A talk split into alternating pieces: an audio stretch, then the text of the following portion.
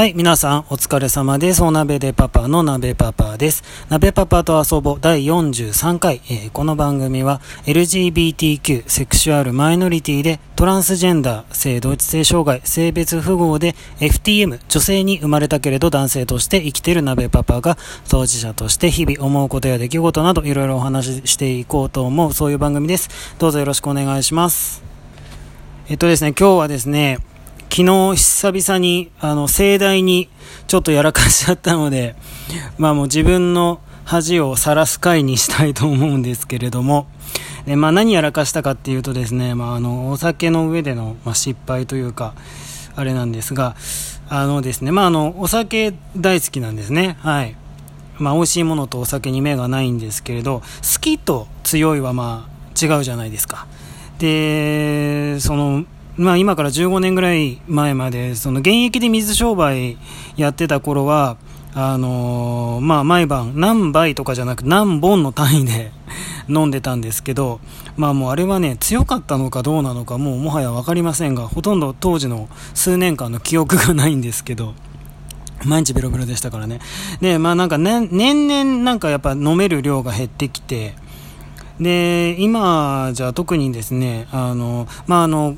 おつまみとお酒のこうコラボレーションというかマリアージュとかそういうの本当に大好きなんですけどあのつまみなしでただただお酒飲んでるだけだったらまあまあまだまだそこそこはいけるんですけどまあ大体ビールで10杯とかうん、まあそれぐらいまではいけるんですけどちょっとね食べながら飲むと、あの、酔っ払うというよりは眠くなってしまうようになっちゃったんですね。数年前から。もう2、3年ぐらい前からですかね。で、あの、本当ね、本当に寝落ちするんですよ。もうこう、カクンと。もうあの、自分でも、あの、もちろん、ね、特に人とお話ししてる席、ね、人と一緒に飲んでる席とかだったら、もちろんそんな寝ちゃいけないって思うんだけど、もうね、どうにもならないんですよ。本当に、あの、自分でもどうしようもなならない、その眠気というか、睡魔というか、もう睡魔のラスボスみたいなやつに、まあ大体やられちゃうんですけど、ただしですね、それを30分から1時間ほど放っておいていただけると、あの、実は復活するんですね。で、復活してからは結構、あのまだまだ飲めちゃうんですけど、大体、まあ、あの、その一旦寝落ちした段階で、ね、まあ、心配されたりとかして、お開きになるっていうことが、まあね、多いんですけど、で、ただその、寝落ちをするようになってからは、逆にその杯数が飲めなくなっ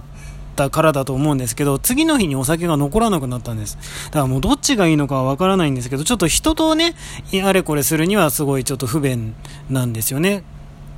で、まあそういう、まあ、癖というか癖というか、のがありまして、そもそもね。で、昨日、ちょっと久しぶりに、あの、うちのママのお店に、うちのママね、実は焼き鳥屋さんをやってまして、で、あの、本当に、こう、身内が言うのもなんですが とっても美味しい焼き鳥屋さんでですね、で、あの、僕も、まあ、日頃はね、自分の仕事がありますから、なかなか行けないんだけれども、まあ、行ける時にはね、あの、顔を出すんですよ。でも、まあ、完全、やっぱりね、あの、お客さんっていう感じにもならないんで、やっぱ身内は身内なんでね。で、あの、昨日行ったらですね、あの、試作中のメニューの、あの、まあ、味見の、ね、タイミングで、あの、まあ、お商売に預かったんですけれども、それがですね、あの、親鳥の、あの、熟成肉の炭火焼きなんですが、で、あの、それをね、どこまで熟成させられるのかっていうのをなんか今試してる最中らしからしかったんですよ。で、昨日いただいたのは、あの、もうなんか2週間ぐらい熟成が進んでるやつで、で、あのね、肉、お肉なんですよ。鶏肉なんですけど、もうね、チーズみたいな香りと旨味と、なんかね、もうもはや珍味うん。で、あの、好き嫌いは多分すごく分かれると思うんですけど、僕はすごい、あ、美味しいなと思ったんですよ。で、それをね、つまんでたら、本当はだから僕自分がその寝落ちするタイプなのも分かってるし、しかもあのね、焼き鳥屋で食べにも行ってるからもう、あの、食事して飲んだら、これはもう行き過ぎたら寝落ちするのは分かってたんで、ビールだけにしとこうと思ったんですよ。なんだけど、どうしてもその、あのー、熟成肉に日本酒を合わせたくなっちゃったんですよ。で、ほんとおちょこに1杯だけ日本酒ついでもらって、あ、で、それの前に、あのひいきにしてくださってるね、あの、お店をひいきにしてくださってるお客様から、すごい、あの、いいというか、高級な美味しい泡盛のなんか差し入れをお店でいただいたっていう、ね、それもちょっといただいちゃったんですよ。で、それも本当に美味しかったんです。で、やらかしちゃったんです。いや、やらかしちゃったって、あの、営業中はね、あの、やらかさなかったんで、まあ、セーフでよかったんですけど、あのまあ、食べ終わってね、そのママはね、まあの、自分のお店だから閉店作業してるじゃないですか。で、待ってる間に、カクンって、カクンって来ちゃったんですよ。でも、カクンって来ちゃったら、もう、もう無理なんです。でも、その店で寝てくわけにもいかないしどっかそこら辺で寝れるわけでもないからとりあえず家に向かってねあのママと息子と一緒に歩き出したんですよ なんだけど目が覚めないんですで本当眠りながら 眠りながら歩いててであのー、お店から家までだいたい2、30分なんですよ、歩いて。で、まあ、歩い、いつも、あの、歩いて往復するんですけど、まあ、歩いてて、で、まあ、大通りとかも通るから、最初の方、頃はね、あの、ママと息子にね、もうもう何度も、何度も、パパ！っつって、はっ！てこう、こう呼ばれて、はっ！て目が覚めると、目が覚める、目が覚めてないですね。はっ！て気づくみたいな。はって気づくと、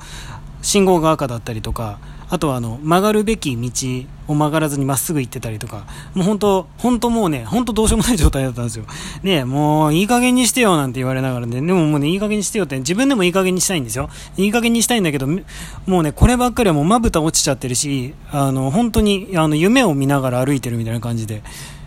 これ本当ね、これね、ママと一緒だからとかじゃなくてね、一人の時でも、その状態になっちゃうとそうなっちゃうんですよ。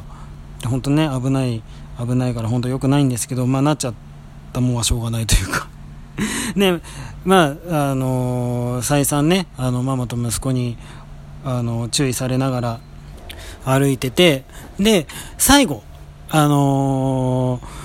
ー、もうこっからは道なりに家まであとは一本道っていうね、で、あの、住宅街だから車ももうめったに通らないし、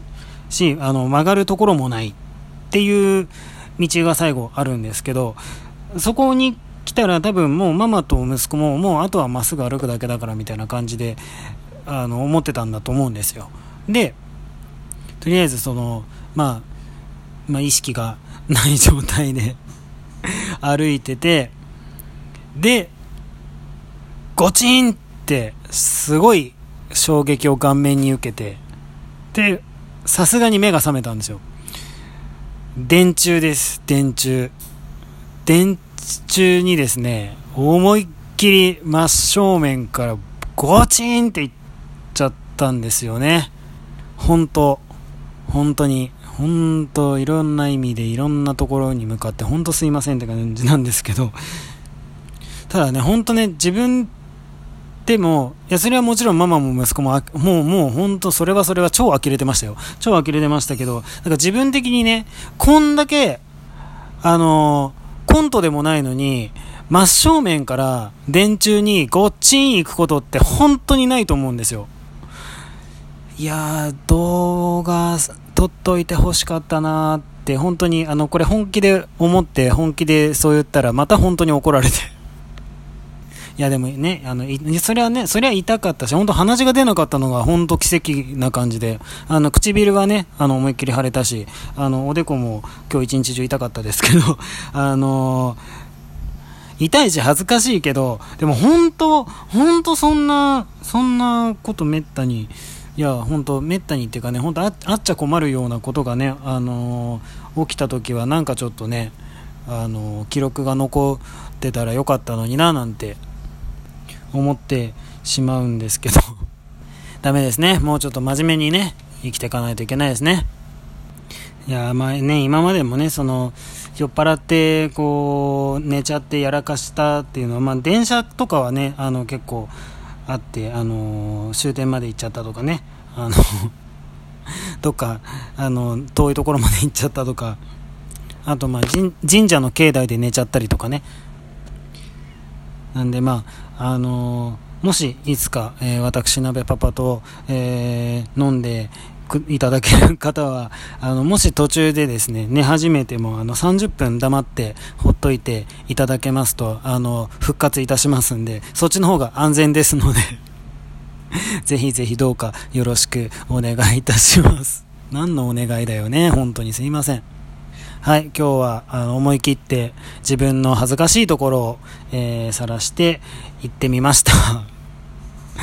はい、えー、こんな感じで、えー、恥ずかしい話も、えー、楽しい話も、えちょっと真剣な話も、いろいろと、えお話ししていきたいと思いますので、またよかったら聞いてみてください。今日は聞いていただいてどうもありがとうございました。それではまた、バイバーイ。